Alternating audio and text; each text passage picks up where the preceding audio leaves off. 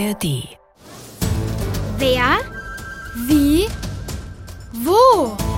Wunderwegmann mit Fox Schlaufuchs und Polly Plapperschlange. Der Kinderpodcast vom Hessischen Rundfunk. Hey, pst! Hier ist Fox Schlaufuchs. Polly ist jetzt schon fast 2 Monate weg und besucht ihren Freund Netzi Netzbütern. Glücklicherweise hat sie mir ein Handy dagelassen und schickt mir ab und an eine Sprachnachricht. Übrigens finde ich es ja spannend, wie viel Mathematik in so einem Handy steckt. Überhaupt versteckt sich Mathe ja fast überall in unserem Alltag. Überleg mal, wenn du einen Kuchen backst, reinste Mathematik. 2 Eier, 1/2 Kilo Mehl, 200 Gramm Zucker. Apropos Mathematik und Kuchenbacken, jetzt geht's nach Österreich, dem Schlemmerland in Sachen Torten. Genau gesagt nach Wien. Komm mit! Oh, Fox! Wie das duftet! Was für köstliche Kuchen! Die sind berühmt bis in meine Heimat, die Vereinigten Staaten von Amerika. Ich dachte mir halt, Peggy, wenn du schon mit mir im Wunderwegmann um die Welt reist, muss ich dir auch einen meiner absoluten Lieblingsorte zeigen, das Hotel Sacher in Wien. Mit der weltberühmten Sachertorte. Eine herrliche Schokoladentorte. I know. Mit Schokoladenüberzug und einer Schicht Aprikosenmarmelade. Oder wie man hier in Österreich sagt, mit Marillenmarmelade. Yummy. Und schau dir mal den Apfelstrudel an, Fox. Und die Donauwelle und den Kugelhof. So lecker. Du kennst dich ja richtig aus, Peggy. Well, na klar. I love cake, also Kuchen. Aber sowas von. Da haben wir ja schon wieder was gemeinsam. Und jetzt, habe ich noch eine Überraschung für dich. Ist das die Überraschung? Eine Sprachmessage von meiner lieben Schwester Polly, die sich gerade mit ihrem Freund Netzi in Südostasien rumtreibt? Nee, aber vielleicht sollten wir trotzdem gerade mal hören, was sie will. Hallöchen, Popöchen, ich bin Foxy, deine Lieblingspolly. Hier ist gerade lila Langeweile angesagt. Wir rasten in einem Camp am Rande des Unung halimun Nationalparks. Das ist im Westen von der Insel Java. Hier soll es schlapperklapper super süße Silbergibbonaffen geben. So einen wollte ich schon immer mal sehen. Aber ich komme nicht weg vom Fleck, weil Netzi vor 2 Tagen unbedingt 3 Hühner fressen musste und seitdem wie ein alter Sack im Camp liegt. Er will noch 4 Tage lang verdauen. 4 Tage! Also das hatte ich mir Plapper noch mal anders vorgestellt. Aber so ist es halt. Gut, dass ich nur den javanischen Reiskuchen probiert habe. Der verdaut sich schneller. Grüß mir Peggy, du alter Lieblingsfuchs, wo auch immer ihr seid. Ciao! Oh nein, poor Polly, die Arme. Lila langweilig ist doof. Foxy, und was machen wir jetzt? Du hattest doch eine Überraschung von mir, oder? Aber klaro.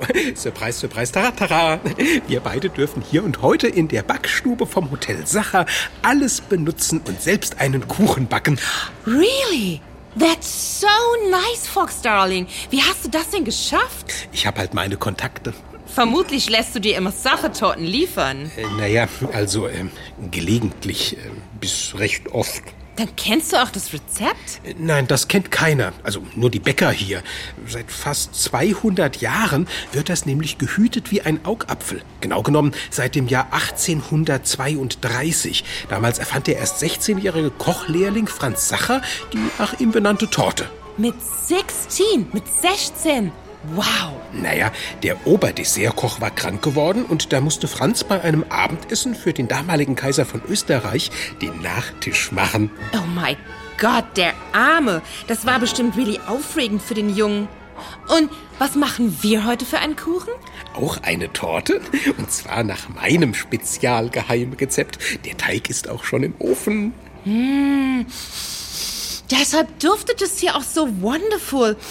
Ach, amazing. Aber sag mal, Foxy, gehört es zu deiner Spezialtorte, dass der Teig da aus dem Backofen rausquillt? Nein, wieso? Oh nein, Hilfe! Wie viel Backpulver hast du denn genommen? Ich weiß nicht. Auf jeden Fall muss ich mich verrechnet haben. Was machen wir denn jetzt bloß?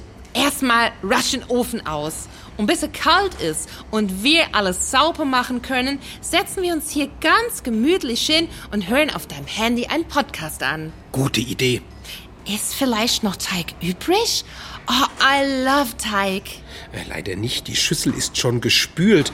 Ach Gott, aber ich kann das immer noch nicht glauben. Wie konnte ich mich denn nur so verrechnen? Ah, Fox, Darling, das ist schon den besten Packern passiert. Kein Wunder, bei all diesen vielen Zahlen. Was denn für Zahlen? Well, ein paar Milliliter hiervon, so und so viel Gramm davon, dann noch eine halbe Messerspitze, irgendwas. Und dann, wie muss ich die Torte aufschneiden, damit es für alle Gäste ein gleich großes Stück gibt? Stimmt, das ist die reinste Mathematik.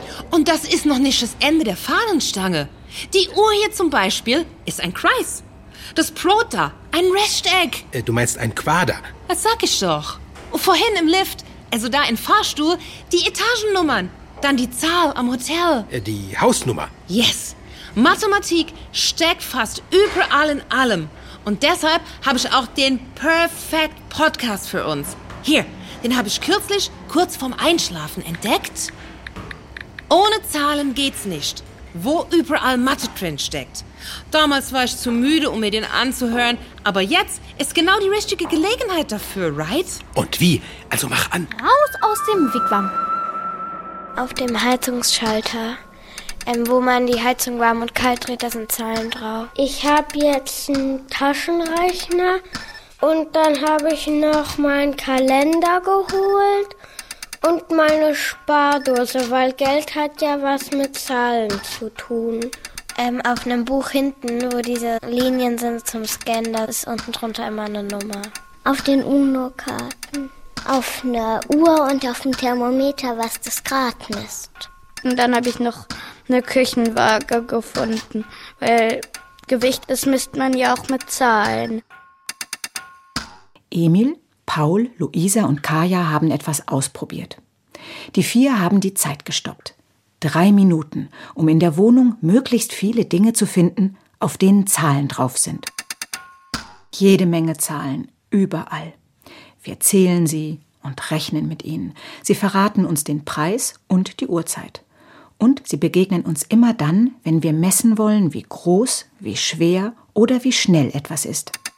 Man könnte also auch sagen, die Welt ist voller Mathematik. Also Mathematik kommt nicht nur davor, wo Zahlen offensichtlich da sind, beim Datum, beim Kalender und so, sondern auch an Stellen, an denen wir es zunächst mal gar nicht denken. Albrecht Beutelspacher ist Mathematikprofessor und ein Experte für die Mathematik im Alltag. Mathematik begegnet uns eigentlich überall. Wenn wir aufstehen und uns an den Frühstückstisch setzen, haben wir den Tisch gedeckt. Jeder hat einen Teller, eine Tasse, ein Glas, ein Messer, eine Gabel. Passt alles zusammen. Das ist schon die erste Ordnung. Dann gehen wir raus und sehen vielleicht den Gehweg, wo irgendwelche Pflastersteine drauf sind, die ein Muster bilden. Und wir gehen zur Straßenbahn oder zum Bus, der nach einem Fahrplan geht und so weiter. Das heißt, wenn wir mit dem mathematischen Blick durch die Welt gehen, sehen wir überall Mathematik. Emil und die anderen haben sich mal die mathematische Brille aufgesetzt und überlegen, was man alles messen kann. Man kann Fieber messen. Man kann die Uhrzeit messen. Also Geschwindigkeit. Meine Schuhgröße kann man messen. Meine Größe. Wie weit er springen kann. Wie hoch sein Blutdruck ist. Man kann messen, wie viele Millimeter seine Zahnlücken groß sind. Eine Sache kann man nicht messen und das ist, wie groß das Weltall ist. Stimmt, das ist einfach zu groß. Uns ist noch etwas eingefallen, wo uns Mathematik begegnet.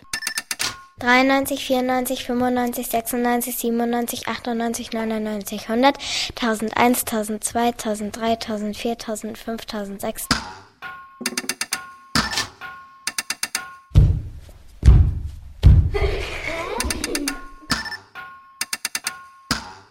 Eins und eins ist 2.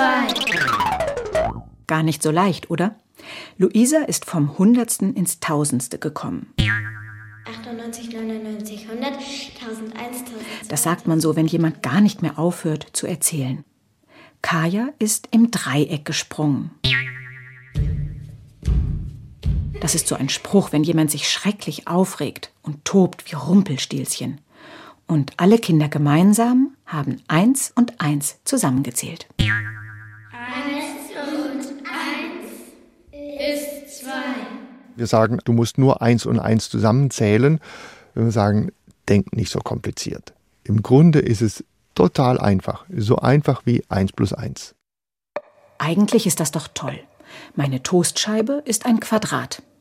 Dieser Pflasterstein hat die Form eines Würfels. Er hat Flächen und Winkel. Jedes Gänseblümchen ist symmetrisch. Und auch in der Musik begegnen wir der Mathematik. Schließlich zählen wir den Takt und können Noten addieren. Eine Viertelnote plus eine Viertelnote ist eine halbe Note. Wenn man will, kann man alles um sich herum in Mathematik verwandeln. Hey und hopp, das ist top! Oder ist es andersrum? Dieses Quadrat ist ein Toastbrot. Und nur weil es quadratisch ist, erkenne ich überhaupt, dass ich ein Toastbrot vor mir habe? Die Art und Weise, wie wir die Welt überhaupt sehen können, ist ja eigentlich was ziemlich Kompliziertes, sondern was ziemlich Wunderbares. Wenn die Kinder auf die Welt kommen, dann sehen sie zunächst mal gar nichts. Nicht, weil das Auge nicht funktioniert, sondern weil das Gehirn noch nicht vorbereitet ist. Die sehen sozusagen helle und dunkle Flecken und bunte Flecken und sowas. Die setzen das aber nicht zu einem Bild zusammen. Und das lernen wir ganz schnell. Die Babys lernen das in den ersten Wochen, dass dieses komische Fleckenmuster das Gesicht der Mutter oder des Vaters ist. Und so lernen wir immer mehr, die Welt in Strukturen zu sehen. Schon Babys erkennen Muster und Strukturen. Ganz kleine Kinder können Bauklötze der Größe nach sortieren und beim Steckspiel Quader, Zylinder und Pyramide unterscheiden. Bald fangen sie an zu zählen. Und wer das 1 mal 1 kann, weiß schon ziemlich viel darüber, wie Mathematik funktioniert. Der wichtigste Schritt ist die 3. Wer 3 sagen kann, kann zählen. Natürlich gibt es frühere Völker, die vor zigtausend Jahren gelebt haben, die zum Beispiel nicht zählen konnten. Die nur 1, 2 sagen konnten oder 1, 2 viele oder irgend sowas.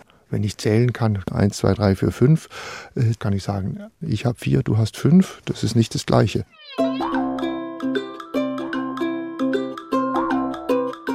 Dann messen wir mal, ich kann es nicht sehen. 136 Zentimeter. Jetzt die Kaja. 122. Der Emil, 134. Und den Burger müssen 29,4. Wir messen und wiegen, unterscheiden Rechtecke von Quadraten und überlegen, wann wir das nächste Mal an einem Sonntag Geburtstag haben. Unsere Welt ist wirklich sehr mathematisch. Könnte es auch eine ganz andere Welt geben? Vielleicht sieht die Welt auf einem anderen Erdteil ja ganz anders aus. Oder im Weltall.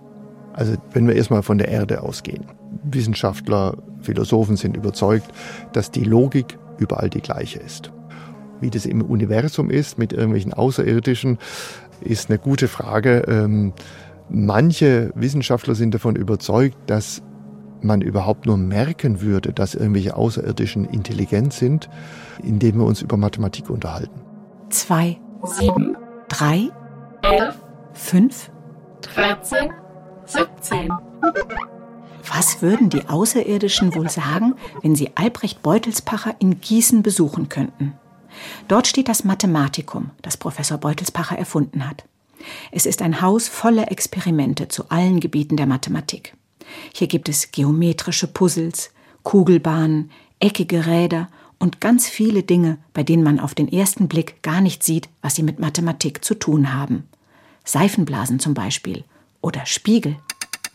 So viele Dinge, in denen uns die Mathematik begegnet. Und so viele Dinge, die es ohne Mathematik gar nicht gäbe.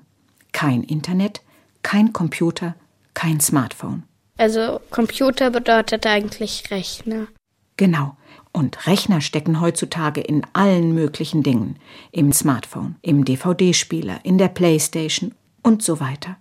Überall werden digitale Informationen verarbeitet. Und zwar mit Hilfe der Zahlen 0 und 1. Computer rechnen mit Zahlen, auch wenn sie uns Bilder zeigen oder Sprache oder irgendwelche Bewegungen. Letztlich stecken dahinter immer Zahlen und letztlich stecken dahinter immer Zahlen, die in dieser 0-1-Schreibweise dargestellt sind. Und mit denen kann der Computer besonders gut rechnen. Am Anfang war das ein und aus, heute ist das noch viel raffinierter dargestellt in den ganz, ganz kleinen Chips. Aber letztlich steckt das dahinter. Mit Zahlen kann ich mir am Computer ganze Welten zusammenträumen und mich vielleicht sogar mit Außerirdischen unterhalten. Auf jeden Fall kann ich in jedes Land der Welt fahren und verstehe die Mathehausaufgaben. Schließlich ist die Sprache der Mathematik überall gleich. Bei mir macht's Klick. Ich glaube, ich bin trotzdem ganz froh, dass ich mir die mathematische Brille auf- und absetzen kann, wie ich will. Ich stelle mir einen Ausflug in den Wald vor. Wenn ich die Brille absetze und die Augen schließe, höre ich die Vögel singen, rieche das Laub und spüre genau, wie warm der Stein in der Sonne ist. Wenn ich die mathematische Brille wieder aufsetze, finde ich spannende geometrische Muster in jedem Tannenzapfen. 1, 2, 3, los! Dann mache ich ein Wettrennen mit meinen Freunden und stoppe die Zeit.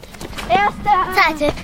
Und ich versuche zu schätzen, wie hoch die höchsten Bäume sind. Mathematik ist eine Weise, die Welt zu sehen. Natürlich gibt es auch andere Weisen, die Welt zu sehen, aber auch mit dem mathematischen Auge sieht man mehr als ohne.